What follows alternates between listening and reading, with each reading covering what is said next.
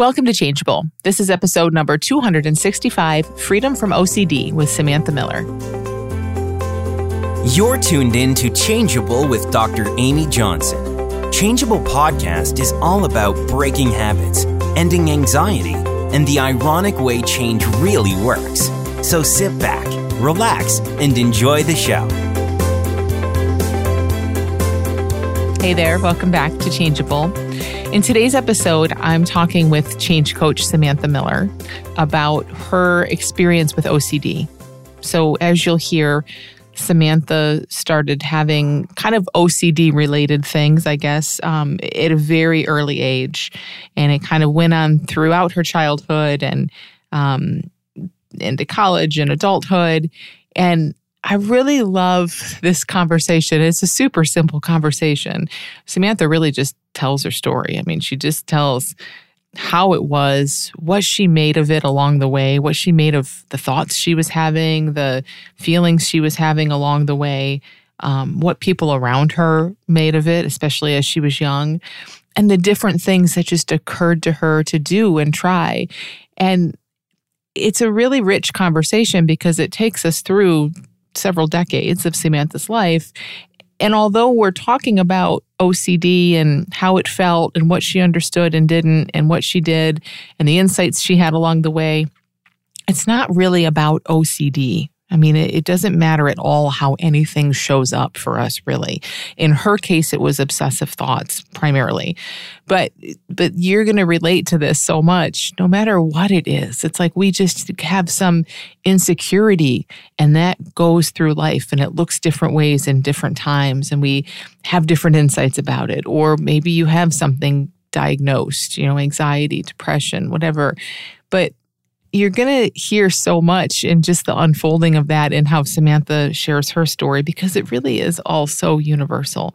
I love how many of the insights she had years before she came around this understanding at all um, really were pointing to this and and me too i think of that with myself like god there were so many things years and years and years ago that i heard that just landed but i had no context for them and that's what she shares.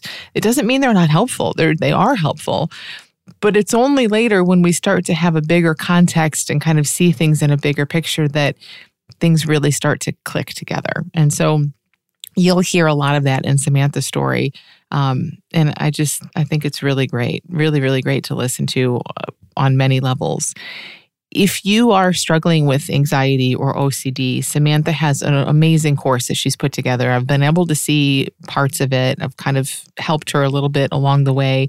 Um, and it's really, really good. So if this conversation resonates with you, I highly recommend checking out her course. It's videos that she's created, and she's also personally supporting people through it. And I know it begins in um, in early September 2023. But if you're listening to this another time, reach out to her. I'll put all the links in the show notes you can go to her website you can reach out to her and see when she's leading it again because um, i think it's absolutely worth checking out if if you're struggling with this at all and I have a feeling you'll know that after you listen to Samantha talk about her story. So enjoy this conversation with Samantha Miller. Hey, Samantha, thank you so much for coming on Changeable. Hi, Amy. Thank you so much for having me. I'm happy to be here. Yeah, I'm. Um, I'm looking forward to talking about OCD and your experience with it, and and other people's experience with it. I think it's um, it's definitely a thing that um, I hear a lot about. Like, you know, it, it's, and it's one of those things that's, cor- of course, there's a, a label and a diagnosis and a, all the things, but it's like people just use it as kind of slang too. Like, oh, here's my OCD coming out, you know, and, and some right. of that is just so telling about like what we share and how we see thought and all of that kind of stuff. So I think it's right. a really juicy topic. So um, yeah, I'm excited right. to talk about it. Good. Me too. So, um, yeah, so maybe let's start off with just you saying a little bit about your experience with it personally, um, kind of how it, when it showed up for you, how it showed up, and sort of how that was. Okay, get comfortable. Uh, well, I would, you know, when I think back, it's so interesting now since working with you and just kind of the changes I've been through to reflect back on my life and look at different things that happened and different experiences I had and and how I see them a little differently. But as far back as I can remember early on, I was I was always a really fearful child. I was afraid of a lot of things and you know certain guests we'd have over for dinner or we had, you know, somebody who would like plow the the field near us and I was really afraid of the tractor. And so there was like a lot of things I was afraid of. And this was always pointed out by, you know, my my family later on of, you know, how how what a kind of scared kid I was. And so I have early memories of, of being scared of a lot of stuff. And for some reason that just feels important to me that that I have these early memories. And as I got older, I noticed I started to kind of like elementary school age. I was getting these, these tics and rituals, things like, um, I had to be the last person in the family to say goodnight. So I had four, three sisters, not four. And it was always, I had to be the last one to say goodnight. Like that was a thing. It became a thing.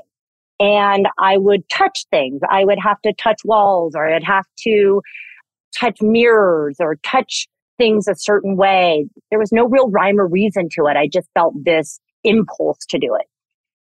Um, another one I had was I developed this blinking, this very hard blinking habit of blinking my eyes really hard. And again, nobody knew what was going on. I didn't know what was going on. It was just these things I was doing. And again, my family would kind of, we, we kind of point it out or they would kind of like make a little fun of it as, you know, siblings do, but there was really no, nothing tied to it. And one other one that stood out was I, I developed this habit of looking up at the sun, like stealing glances of the sun. For some reason, that was something I did. And that doesn't seem like a normal thing a kid would do. And my dad was so worried that I was going to burn my eyeballs that he bought me these special sunglasses that I would wear. you know, I look back, I'm like, oh, that's, that sounds crazy. So anyway, these were some things that were happening on their own, seemingly. And, but also I had other things that were popping up, like uh, this, these fears of things. I was, um, I I remember watching this movie when I was really young, maybe eight, well, maybe younger than that, maybe six. And it was this old movie from the 1950s called The Blob. And it was a black and white movie about this big jelly monster that, you know, eats people and takes over buildings. And, and that was terrifying to me. And I, I couldn't get it out of my head. I thought the blob was living outside my bedroom. So at night I'd have to check every night. It was a real thing, it, you know, and that that was the first sort of um, like visual thing that stuck in my head that I remember. And then as I went on, there were other things that I was afraid of, books or movies or things like that. And and then in grammar school, I I remember a friend um, talking about drugs, you know, and it was the first time I had heard this word drugs and I didn't know what drugs were. I was like in fourth grade or something and, and asking about it and then learning a little bit about it, how it makes you high or makes you feel different or whatever makes you feel was, it began, it became another scary thing for me. And that was a word that stuck in my head, this word drugs. And suddenly it was on like repeat on my head, like drugs, drugs. Like it just became this mantra I had in my head, drugs, drugs, drugs. And again, I was like, what's happening? Why am I like, why am I, what's going on with me? Why am I saying these things? Like, it, nothing, it didn't make sense. You know, I'm, I'm a little girl. Like, why am I saying the word drugs? So, but, but clearly they were things I was afraid of, you know, there was a fearful thing. And as I, and then that, and then I remember talking to my dad one time about it, you know, like waking up late at night and going in to see him and saying, you know, I'm kind of afraid of this thing I have. I don't even remember what I said, but just trying to like bring it up and not really knowing what to say. And him just kind of saying it'll be okay and, you know, being fatherly and, and eventually that went away. That moved on. Other thoughts would kind of come, but they'd eventually move on. And when I got through high school, I, I, I was always, I was th- always thinking a lot, kind of independently. I, oh, I really was an analyzer. I would spend a lot of time thinking about things and it was hard to make a decision sometimes. I would just really overthink things. And so, uh, that was something that would be pointed out to me as well. Like you're, you're overanalyzing the situation. You're thinking too much about it. And so I remember being kind of like driven crazy by this overthinking in my head. Like, ah, oh, there's just so many thoughts. What am I gonna, how do I just, you know, make them, make them ease up? Um, and then I would say kind of the, the, the big episode, for lack of a better word, when I knew when OCD really became on everybody's radar was when I was going off to college. And a few weeks before I was getting ready to go to college, I was going to go to school way across the country. So I was excited about it. And I think there was probably also a, a level of, you know, anticipation and apprehension because I'm leaving my family and everything I knew. And so that figured in, I'm sure. But those, those weeks before I left, I remember having a, a, a this graphic vision in my head of myself dead in a, in a kind of a violent way. And it popped into my head out of nowhere. And I remember thinking, okay, that's weird. And it left, you know, I, I thought I made it go away. And then later that night, and this I remember distinctly, it came back, but it's almost like I may have brought it back.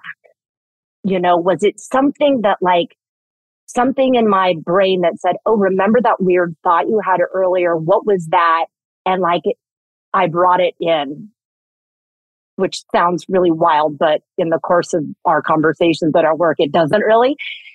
And from then on, that thought didn't leave me. That vision, it was just this very vivid vision of me, you know, dying or dead and it was obviously extremely disturbing, extremely scary, the opposite of anything I would ever want to be seeing in my head or thinking about. And that really began this cycle of I've got this, I've got this thing now. I've got this thought. It's in my head. It's not going anywhere. It's staying. It's with me always. And then all the thoughts that went with that what does it mean? Why am I having this thought? Um, why, why would I think such a horrible, disturbing thing? Is it something I really believe? I don't think I believe this, but why am I having it if I don't believe it? All of that, all of that just piled on, piled on. And I went to college and, you know, despite having this heavy, heavy thought and this this thing I really felt like was occupying all my brain space. I went to college. I went off for my freshman year and I, you know, was in a dorm and I had friends and I joined a sorority and I did all this. And I had what felt like this like tumor in my head. Like I, it really felt like this thought tumor, for lack of a better word, that took up physical space almost. So I was living what felt like a fake life because, you know, I'm out there doing things but yet I always felt like, but I've got this secret. I've got this thing that I'm hiding and I can't explain and I can't explain to myself. And so it really felt strange. It felt like I was living sort of a superficial existence. And that led to depression. You know, I, there was times I didn't want to get out of bed. I was, I, I couldn't explain what was happening. I couldn't get rid of this thought. It was bothering me. And of course, the shame the, that starts to come with it because you're embarrassed. You don't, you don't understand why you have it. How can you possibly talk about it with anybody? And I'm sure anybody who's listening to this who's had OCD or knows somebody, it, they can understand that shame part of it's just, it's, it feels so abhorrent and so secret and just something you've got to hide. Um, so by the time I got done with my freshman year, I was kind of in a bad state and my parents knew something was wrong. You know, they were, they were concerned and I came home and they wondered if I should transfer schools to somewhere closer because my grades weren't great. Things were something had to give.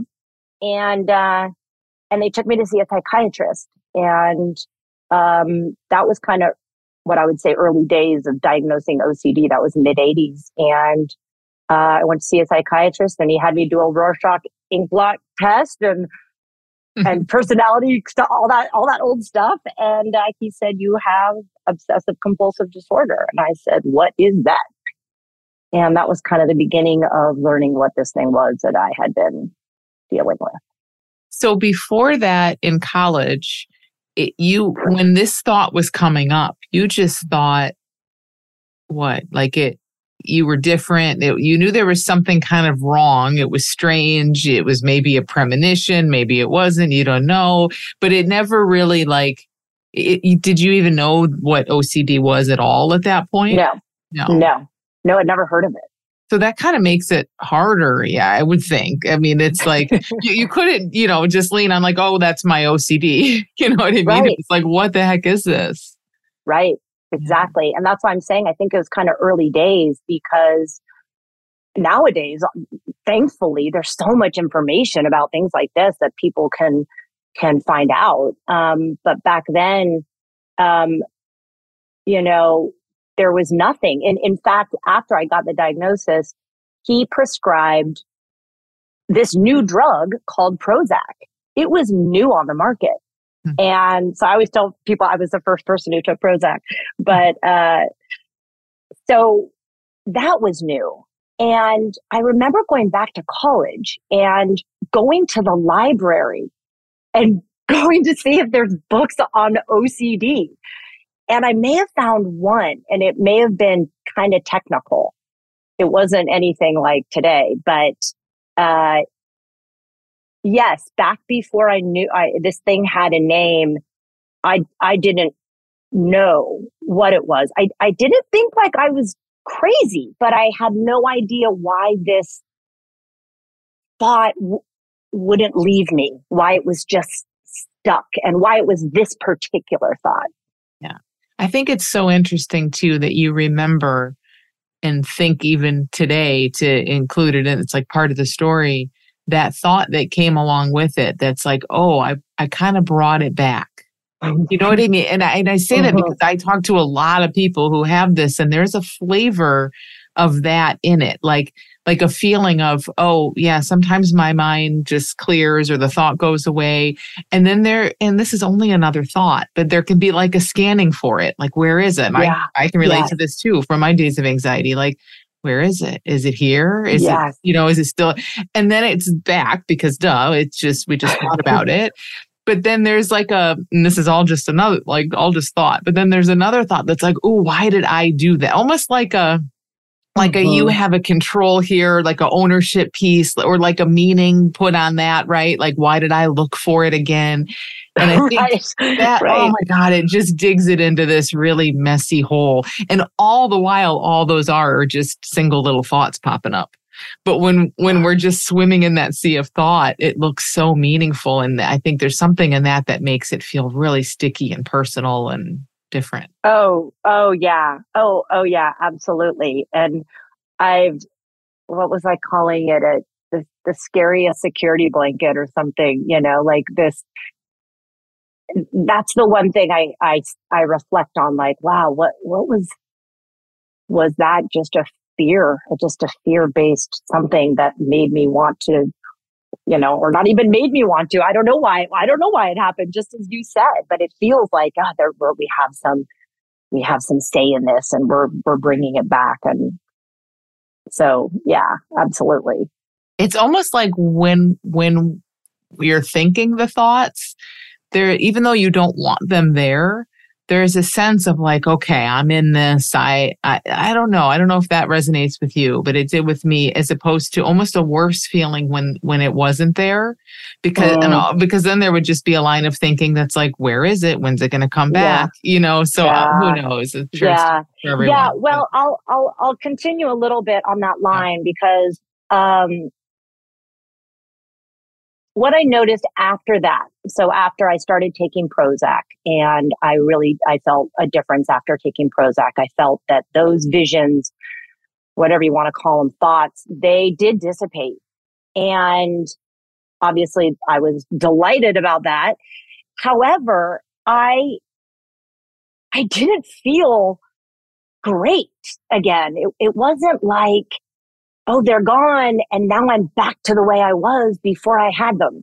It, it, I, I distinctly remember thinking like when, oh, th- I'm going to take this drug and it will clear them all away. And that will be the end of this and just a bad dream. And it didn't happen like that. I, I remember taking it and I remember feeling, noticing that those thoughts were no longer with me, but I still felt this insecurity, this sort of like unsteadiness in me. Kind of like what you're saying, like, are you still kind of searching for something? There was this level of, of insecurity that I felt and I couldn't put a finger on because now I, that thought wasn't there, but I was still not feeling like connected to people and feeling that I was present and feeling um, that I was really in the moment or I felt still kind of in my head, even though there wasn't something to attach to, if that makes sense. yeah.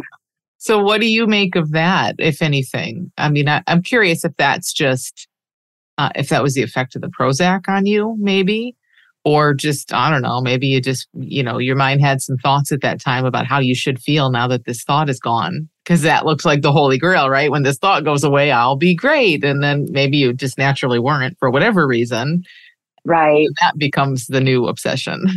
Right. And i i mean it's it's funny. I, I don't know what i make of it. I sometimes think oh well there was something deeper there. You know there may have been this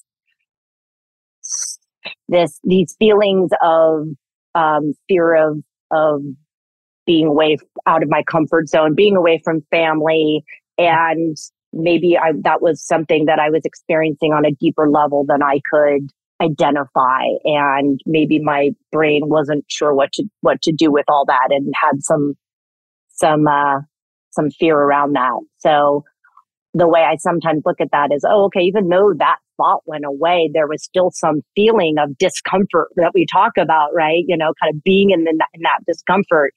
And I remember still having this feeling of angst, like underlying angst.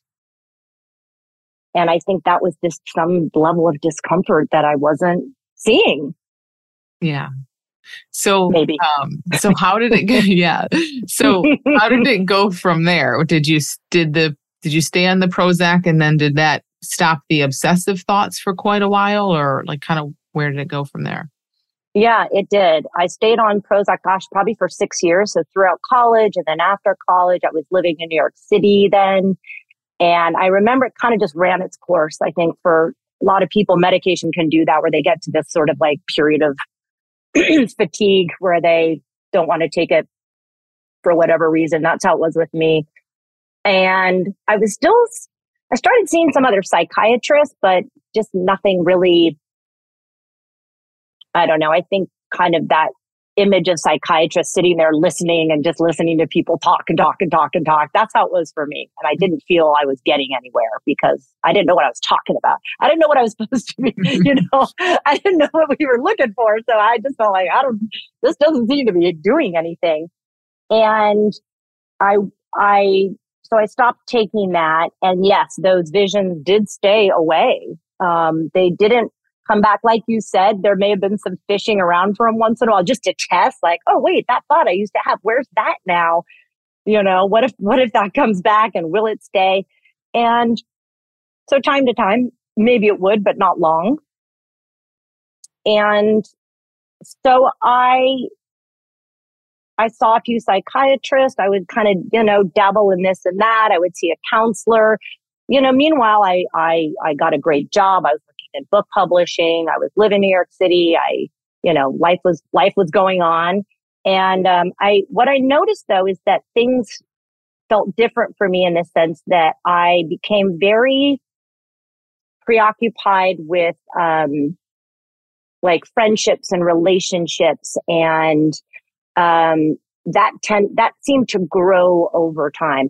I mean, be- before I get to that part, I will say that I I always felt like I was walking on eggshells. Like there was this something was going to give, something was going to break. There was, you know, once you maybe have have a experience where you have this disturbing image, you kind of start not trusting things a little bit. Like, well, what I got to be careful. You know, like the, the mind then starts like looking at, well, we got to be careful. We don't want to bring something else in or, you know, I just remember feeling a little tentative in general. I can't even put an exact finger on it. It was just this feeling of, um, again, not feeling superficial eh, on some level um, in life.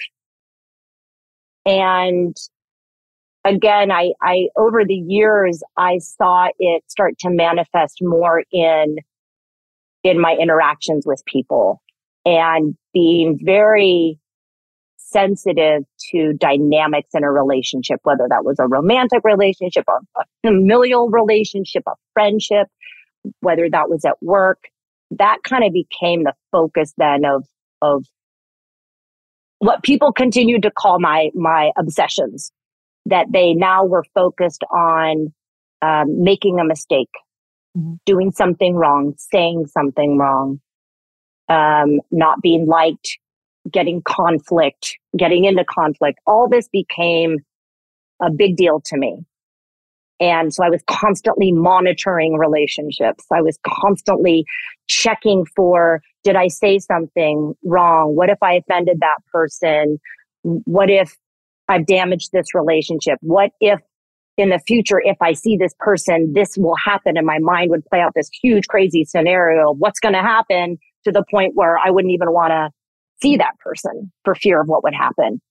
And so that became a big focus of kind of my, of these obsessive, repetitive uh, thoughts, whatever you want to call them. And I would ruminate, ruminate, ruminate on this stuff for days. You know, somebody would say something to me and I would, I would just play it over for days in my head, trying to figure out the meaning of, of, of that. And did you see at the time that that was more of the same, that this had just morphed, or did that look different? I wasn't sure. I didn't know because it was a different flavor. Yeah. Uh, before I had this very disturbing graphic image that I was terrified of. And now this was like, I was still really anxious about these interactions, but it was maybe with a friend. So it felt different, right? It wasn't a terrifying image. It was a potentially terrifying interaction. So it did feel a little different. It's so interesting. I was thinking before we started talking about how, in many ways, like a, a real kind of textbook obsessive thought, like your one about dying, um, is so obvious and clear once we know, once we have some sense of like, yeah, the mind will just spit things out. I mean, it's so obvious and easy to spot that. And in a sense, mm-hmm. like, again, I'm not saying that our that we're logical, but when we just apply logic to it now, it's like, oh, that's the thought that keeps popping back up. Obviously, like that's just a thing that happens on repeat. It seems like it'd be so clear to see. Right. Versus all the other ways that our mind throws thoughts out and passes them off as truth that we don't even notice. Like all the more sneaky ways that, you know, that right. we're constantly seeing life through thought and we think we're not. We think we're seeing life right. as life. So when you share it that way, it's like it it kind of it went for the big guns and this big scary obsessive thought that one in a sense was you know you had psychiatrists and people say look this is what this is it's okay maybe on some level you started to see through that it went away also with the medication but then it's like the mind is still doing the same thing, but now it's just going to come in a different door and it's going to be a little sneakier. Yes. And it's just so like, I hate to make it like sound like a scary, sneaky thing, but it's like it's brilliant in in its attempts to always keep us kind of listening to it. So that's just yes. really clear in your story because here you are, right? Like early adulthood, it's right. easy to look around and be like, well, yeah, relationships are the biggest thing in my life right now. So right. easy for right. it to look normal, but then there's still that right. pattern happening. Right, exactly. And now I, that's how I that's how I can reflect on it. I can see the difference and how it kind of just took took on a new form. Like, oh, or, or maybe you didn't see it enough here, so let's come over here and yeah. kind of rattle some cages over here. So that's what that's what happened, and that that really started to take you know. And then I went and I lived abroad for a period of time, and those times seemed great. You know, I was having a great time and living in another country and having really different experiences. And I don't remember having a lot of heavy thinking at that time. I moved back in the early 2000s and um, to the US. And I remember making a decision to move back to California, where I was from. And this was going to be a big move because I hadn't lived there since leaving for college. And so this was kind of like, wow, all these years have gone by. What's this going to be like? And family and all that. And when I got back, I, um, that's when I really noticed, I think this relation stuff, shit stuff really kick up more. And it kind of makes sense because I was now back in relationships from my past and seeing, being with family and, and friends and all that. And I decided to go see it got to the point where I was really, really stressed around relationships and really, really worked up about having, you know, offending somebody or having them dislike me or fearing I'd say something against somebody. And I decided it was time to go see somebody again because it had been a number of years since I'd seen a professional. And I decided to see a psychologist who, who was experienced in OCD. And I kind of searched around for the right one and I found one who I really liked. And that was the first time, um, and, and she focused on OCD. She had had experience working with people with it. And so a lot of what we talked about was seen through the lens of that, seen through the lens of OCD. We would talk about, you know, a relationship I was in and I wasn't sure if it was the right one or not and we would talk about the doubt, right? The doubt that comes with OCD. And so a lot of the conversation, a lot of what I was experiencing, we would talk about through this lens. And sometimes it felt really clear and sometimes it didn't. Sometimes it didn't feel like, I don't know if this is OCD. I don't really know if this, this again could just be doubt I'm feeling in general. I don't know if this particular relationship is right or whatever it was.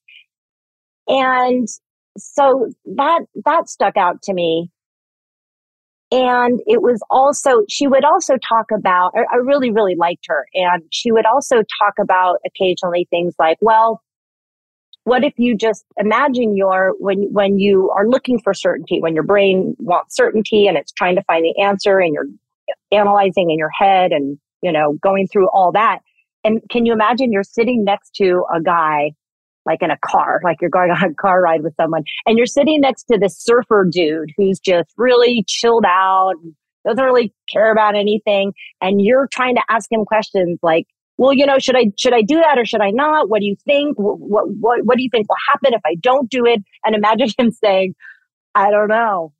I don't know. and I really remember that, like that looking at what if you ask somebody something?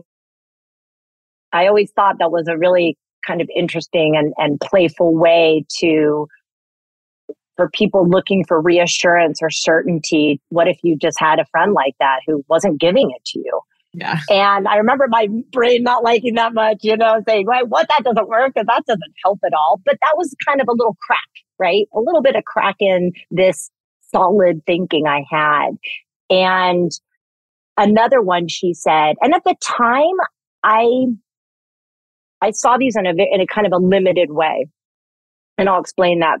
But another thing she said to me that I remember again in hindsight was, well, what if you could ask yourself, I wonder what the next thought is that I'll have. I wonder what that next thought is I'll have. And so those to me were little glimpses at this idea of like I don't know what thoughts are going to come up. I, I, I, it's not not in my control, and and then we'd kind of go back and you know we'd get into my issue and the OCD and whatever thing I was going through at the moment. But looking back, like those were little moments I think of of what I now see as kind of everything. Mm-hmm. And there, those are little, that was the beginning of like a breadcrumb trail that was, that was being laid. And, um, so that was, that was that period. And then I, I think like with medication, I kind of got to a point with therapy where I felt like, you know, I've talked a lot about this stuff. I'm kind of tired of talking about it. And I feel like I'm just going to go be on my own, you know, no, no, no, no professional help. I'm just going to, I wasn't taking any medication then. I was on and off stuff just for a little, little, a little while, little stints, but nothing. I didn't stay on anything long.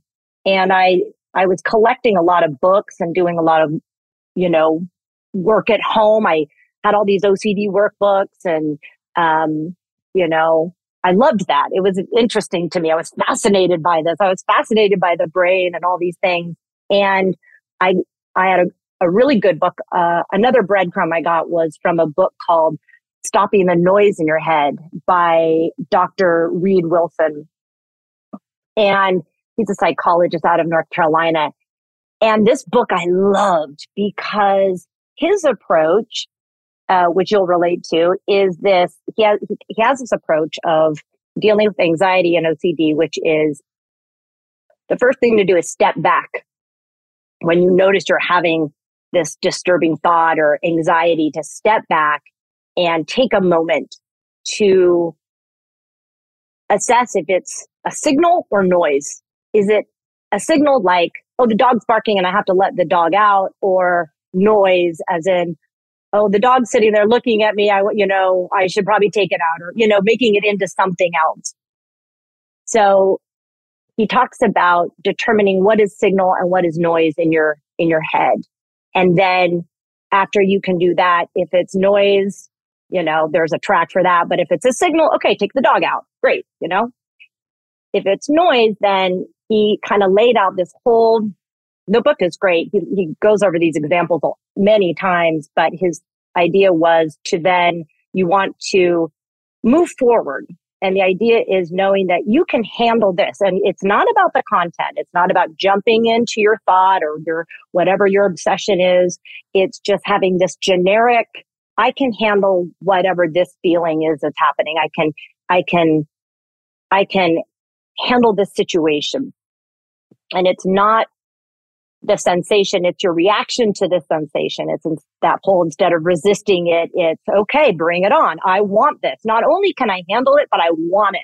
And he gets this sort of warrior posture where it's like, okay, let's go, you know, and he has all these analogies he uses. And he talks about a guy that was, you know, ha- had a problem with like his clothes and he couldn't he, uh, was constantly his for some reason his closet was his thing and he couldn't get through the day without rearranging his closet or something. So he would like open the closet and be like all right let's go. Like let's this is where i feel all this panic and tension and anxiety.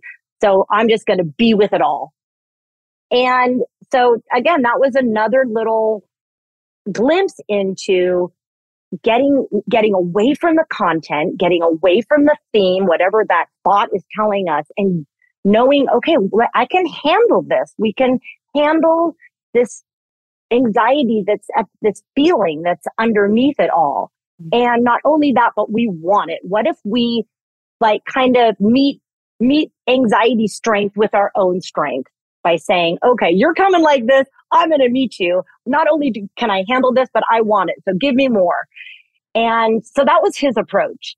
And I remember coming out of a meeting with my boss and being all worked up and being like, I want this, I want all this, you know. so again, that was another helpful insight. And yeah. it was kind of moving me a little bit. Um, it was still in the OCD world, but it was the first time I really heard this. It's don't go it's not about the thought. Like it's really not about the thought. It's don't it's not about that content. That is a thought that pops up. It is random. I love that. I love well I, so much in that. I mean what you just said all of that is is just yes like revealing that you're having a thought about a relationship or something. It's not a relationship issue, it's a thought issue. and then when it's a thought issue, or it's not a you might end up dead someday issue, it's a thought. It's a thought. Mm. Oh. That's all it is, right? And then, and even then, kind of coming into the feeling of it. And and because naturally there's just so much resistance that shows up. So to flip that on its head and say, hey, I want this feeling. I want to see that I can feel it. It just everything about that is really cool. And I just love like in what you're sharing too, how you you are seeing these glimpses that these little breadcrumbs that you're following that really just kind of was breaking this open to such a, a bigger way of seeing things. Right, right, right. And so exactly. And again, I, I see this more clearly now. Um, and I know I've talked a lot, so feel free to jump in with more comments. Uh, I just think about, you know, you, you, you think about your own journey and kind of the steps you take or how it goes. After that kind, I'm kind of leading up to how I came across you. And one other breadcrumb I had was this, um, another book I picked up called How to Do the Work. Um, by Dr. Nicole LePera. And that, that was the first book that really um, showed me that talked about the holistic, um, like our holistic health. So mind, body, spirit in relation to anxiety or any any problem we're having and how to really start considering the role of the body and how the the body keeps score how it holds on to to trauma and, you know, energy and things from the past. And that was another thing that it was, wasn't an OCD book. It didn't, it had, there was no OCD in the title. And, but I really got what she said. And she said something in that book that talked about how when she had her own, um, she had her own kind of like panic experience when she was young and she remembers her parents fighting or she was reacting to something they were doing and she would uh, what she called get on her spaceship. She would kind of mentally check out and she would just be gone. And I was like, that's how I felt. Like I was on a spaceship. Like I was in my head. So this whole idea of going into your body, I'd never been in my body. I was always only in my head because the nature of these thoughts, of these scary thoughts, kind of keeps you up there. You know, you don't think about, oh, I wonder how I'm feeling in my body now. No, um, and that was very enlightening. And that got me into this practice of, okay, can we use the senses to stay grounded in the moment? You know, um, she, she goes through practices you can do daily, things you can do to start trusting yourself again. Look at belief patterns you developed when you were young. If you want to go and explore those to see where you are now and dismantle some of those. So that book was also very eye opening. And I loved it because I started thinking, wait, this is not this is not an OCD book, and a lot of this is speaking to me. Yeah. And especially the part about the body because I was had been experiencing so much neck and shoulder tension that was coming out of my stress from worrying about an interaction with somebody. It would really play out in all this pain. And that gave me an opportunity to start looking at that pain and kind of sitting with that. So that was that was another sort of huh let's look at that. it keeps expanding bigger and bigger. Yeah. I love that. So um so take us up to kind of present day ish or at least the last couple years i guess. Um kind of how it is now and then like what it, i know you're gonna we're gonna talk about your course that you developed for people with this but it, sounds like just maybe this is just because we're talking about kind of your path through it. Um you know, you've lived this obviously. You've you've seen so many things along the way. I'm curious like kind of what how it looks to you now in terms of supporting other people if it's just kind of a a combination of the things that have helped you over the years or what that is. But first let's talk about kind of how it is for you now. Like do do you still notice these patterns come up? But you see them and feel them faster? Do they kind of not come up or like wh- where is that? I would say a combination of all those, you know. Um, I felt a level of calmness in my brain, that chatter, that nonstop chatter that I felt like I had my entire life, I felt that quiet down to a level I have never had after going through the the um, change coach course with you, and that was just mind boggling. I couldn't. That was such a to have your your mind get quiet after it being so loud was just I couldn't stop reflecting on that. It, it was it was amazing, and that was a deep shift I felt. Um, was noticing really that chatter just kind of really quiet down, and and my whole being quieted down. Everything quieted down in me. I just that low level anxiety that felt like it was always running in the background. That just really kind of settled so much. And I started seeing how more relaxed I was with situations, things that I would feel previously urgent around or, you know, very worried about. That was just not as strong. Those feelings were not as strong. And as for some and and what it really did though i'm not going to lie and say that was it you know that was it was a huge awakening and everything changed but it it this whole conversation has really opened my eyes to exploring all of this.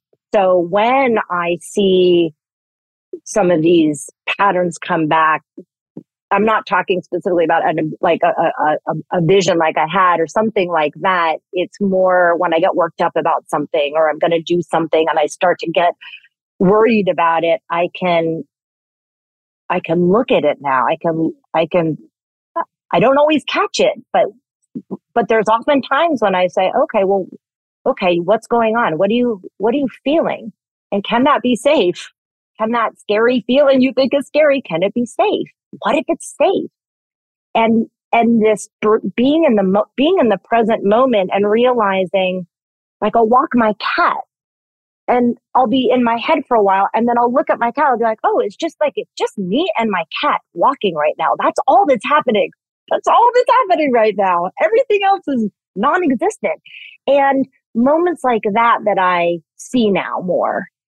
Um, so all these breadcrumbs that I was kind of seeing along the way really came together in a way when I went through the program with you and was able just to see how thought arises. It's random. We don't control what comes and goes and that we are safe, that these thoughts are not personal, that they don't have meaning. All of this is so true for OCD, especially where everything's personal, everything has meaning, and you don't want it, you know? So it really broke open so much of that. And being in conversation with so many other people who are struggling with so many different things, whether that's, you know, an, an eating disorder or a depression or, or, or a relationship or breakup, and seeing the similar patterns come up really helped me open open up to this whole idea of wow this is how a mind works and what if this is how a mind really works and we've mistaken it and who we are beyond thought that was just like whoa whoa. I love how you describe it, that because i find that too. I mean and it starts obviously we do a ton of that in the coach training but like your whole life now if you're working as a coach or even just seeing people on TV or out in the street or whatever it's like you can't help but just start to see a pattern at play rather than oh there's Mary Beth who has terrible depression. There's Joe Smith who has terrible anxiety. No it's like you see it in a deeper way. And then of course that extends to us. And so that's that's awesome. That really is such yes. a huge perspective shift. Yes. And again, everything had always been through this OCD lens. Everything was always, I've got this. This is how I see it. How do I get rid of it? I want to be back to the way I was. And that was the big joke in the end. That was another huge insight I had was I was always wanting to get back to the way I was. And I've heard other people talk about this, not just in relation to OCD and a lot of different things. And I was totally there. Life was great when I, you know, when I was 18, right? Before I had this episode. And it was just this false, false hope that you're going to get back there. There's something to get back to. And God, that was just about the biggest relief I could ever feel when I saw that I, there's nothing to get back to. I didn't go anywhere. Yeah. I didn't disappear. And then yeah. I've always been here, whatever I am, the version, the, the, the energy, the love, the wisdom, everything we talk about, it, it was just covered up. And, and that was like, oh my God, I, there was a, always an urgency of I have to get back to the way I was. That's when I was happiest. That was the best time. That's when I was truly myself. And I laugh at that now. I'm like, well, I'm, I feel like I'm happy and, you know, and, and myself or, and nothing changed, nothing changed. I just see it differently. That's it. That's so huge. So huge. I love that. So tell us a little bit about your course, like what you share in it, and then also kind of how it's structured and who it's for.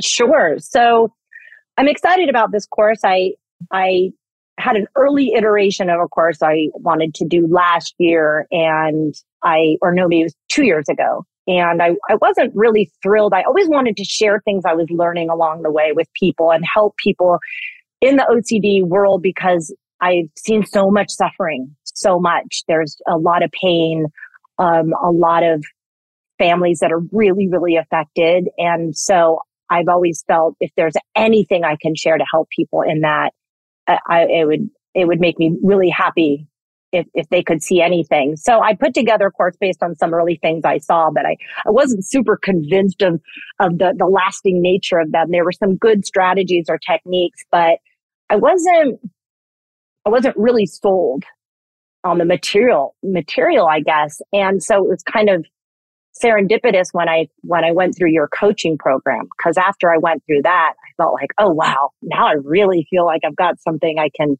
I can share that I really feel will, benefit people. So I I created this course, the OCD Peace Plan: Finding Quiet in a Busy Mind, and for people with OCD would also benefit people with anxiety. And as we talk about, you know, pretty much everything because the understanding is the same. And, but I share a lot of my personal experiences, some of the ones I shared today.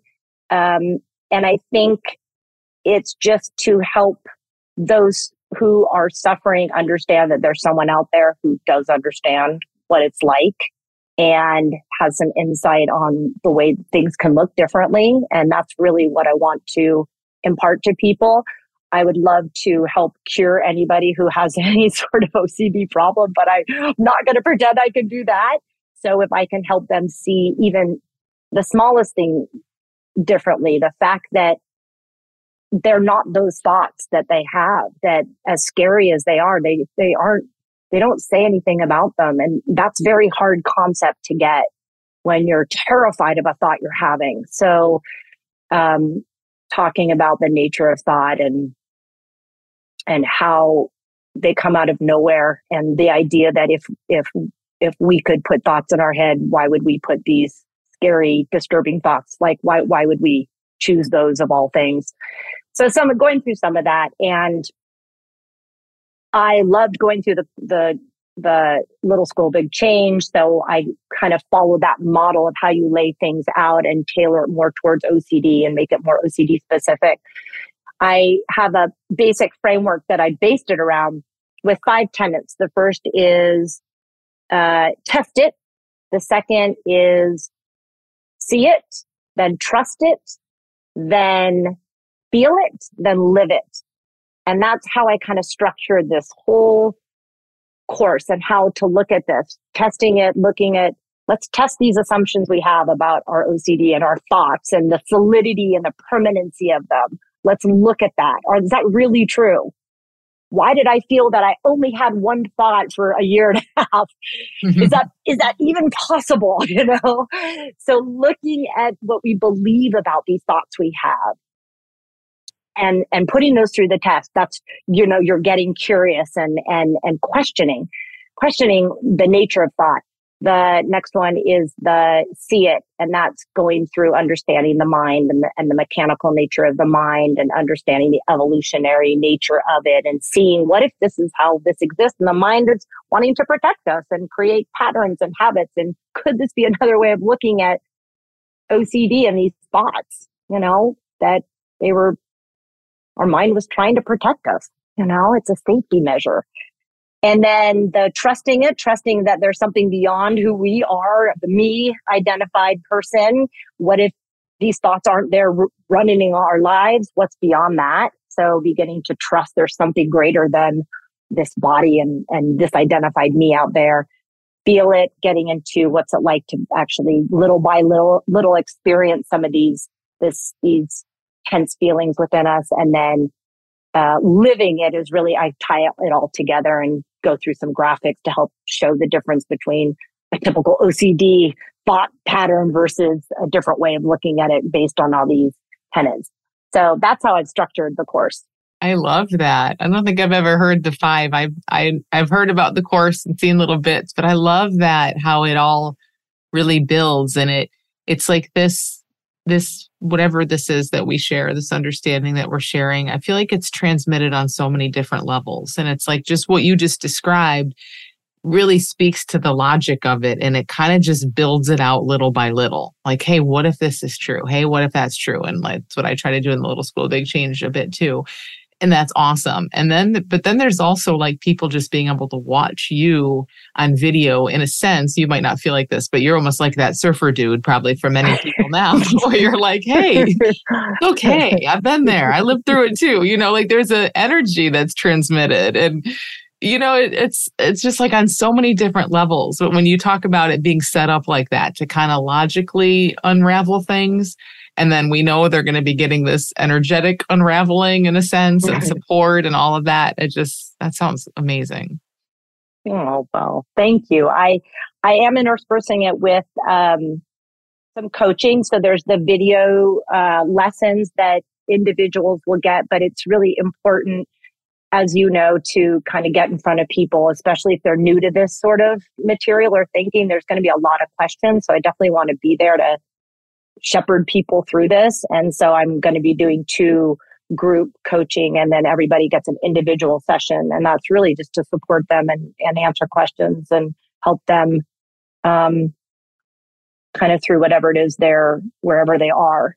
Um, I'll just say one other thing. I, I did an earlier iteration of this course with some people and and I had one woman participate. And it was so interesting because again, as our minds tell us, we have our stories and my story, one of them is, you know, I've got to, I've got to create the greatest thing. It's got to be the greatest. And I've got to, you know, cure this person and it's all on me and all that. And, um, I'll never forget one of the co- coaching sessions I had with her. She said to me, you know, I said, well, like, what modules you like the best? And let's get down to the lessons and where you learn the most. And her feedback was just being able to talk to somebody who could understand what I was going through. Because in her world, and she lives in another country, she doesn't have that. She didn't have people who really accepted her experience and, and, and I was floored, you know, I was so floored and I was just like, literally, it just, oh, it warmed my heart. And I just felt like, oh my gosh, I'm just so happy I could be that for her. So it's, it's not even always about what, of course, what we think it's going to be about. This woman needed someone who could actually just relate to her and say, "It's yeah, I, I get what you're going through. It's uh, that's yes, that's it feels very real and scary and and that was so happy about that that I could. It's not always what how we think we're helping somebody, and we talk about that in our in our classes and stuff, Amy. That it's it's, it's, we never, we never really know how somebody may, what they may come away with, how they may kind of be helped for a lack of better word. And, and I was happy that, that I could be that for her. Yeah, I love that. We can never know. And yet there's some way that it happens so often. Like, you know, like we just saw this at our live gathering we had where it's like we had really no structure even for that. And somehow in the sharing, in people just being open and listening and sharing, so many people got what they needed and it'll be the same thing in this course it's the same thing everywhere it's like yeah, you just kind of open and point in a direction. And even just sharing your insights, not just sharing, but sharing your insights, those specifically might not even really land with anybody, with somebody as like super important, but it's something in that that's like, oh, well, but what do I see? Do you know, yeah. like, oh, that's yeah. what Samantha saw. Okay. But, and when I don't think we're consciously asking this, but on some level, it's like, okay, yeah. that was her big breadcrumb. What's my big breadcrumb? And there's just something right. beautiful and mysterious in that whole process. Right, exactly. I love that. And it's also just for me and probably everybody, it's a, just another opportunity to, to see how your, how your story plays out. I'm Like, oh, okay. Yeah. Again, I see that now. I thought that. And so I, I love those moments because it's kind of another like, not what you thought. Again, not what you thought. So, which is everything we're talking about here. exactly, it's actually everything. yes, exactly. So I'm I'm looking forward to that, and um, and it will um, be open through the 31st of August. People can sign up, and they can go to my website, the samanthaspark.com, and um, get information there. They can email me um, as well. I'll give you all that information. So um, I'm again, I'm just really excited to answer questions and and be there for people in any way that I can. That's that's really my goal. that's, that's awesome. it. I'm gonna try to not think beyond that. That's perfect. And I'll so I'll share the link. And if people are listening to this like into September, October, what should they do? Like, should they just get on your newsletter list or just reach out to you to see? Cause you, you probably run later courses if people are interested. Yes, I don't actually have a newsletter yet, but I have an email. They can email me and tell me they're interested. And I may add like a, a wait list button to my website or something like that, but I'll make it clear so people have a, have a path to follow. Okay. Awesome. I love it. Well, I hope the course, I hope people who are listening check this out because it sounds amazing. And I just think this conversation was so good. I mean, this was a this was a mini course. We kind of really went through everything from start to finish, but it's so good. I give you a lot. no, it's so well, good. Thank you yeah, so much, Samantha. I love it. Oh, thank, thank you for having me. I love talking to you. Thank you. Thank you. The fall 2023 Little School of Big Change class begins in two weeks on September 11th. 95% of LSBC grads say that what they learned in this course put them on the path to lasting change. We're so confident in that that we offer a money back guarantee so you have nothing to lose. Head over to the littleschoolofbigchange.com to enroll now. It's going to be an amazing six weeks full of insights and lasting change for all of us. I really hope to see you there.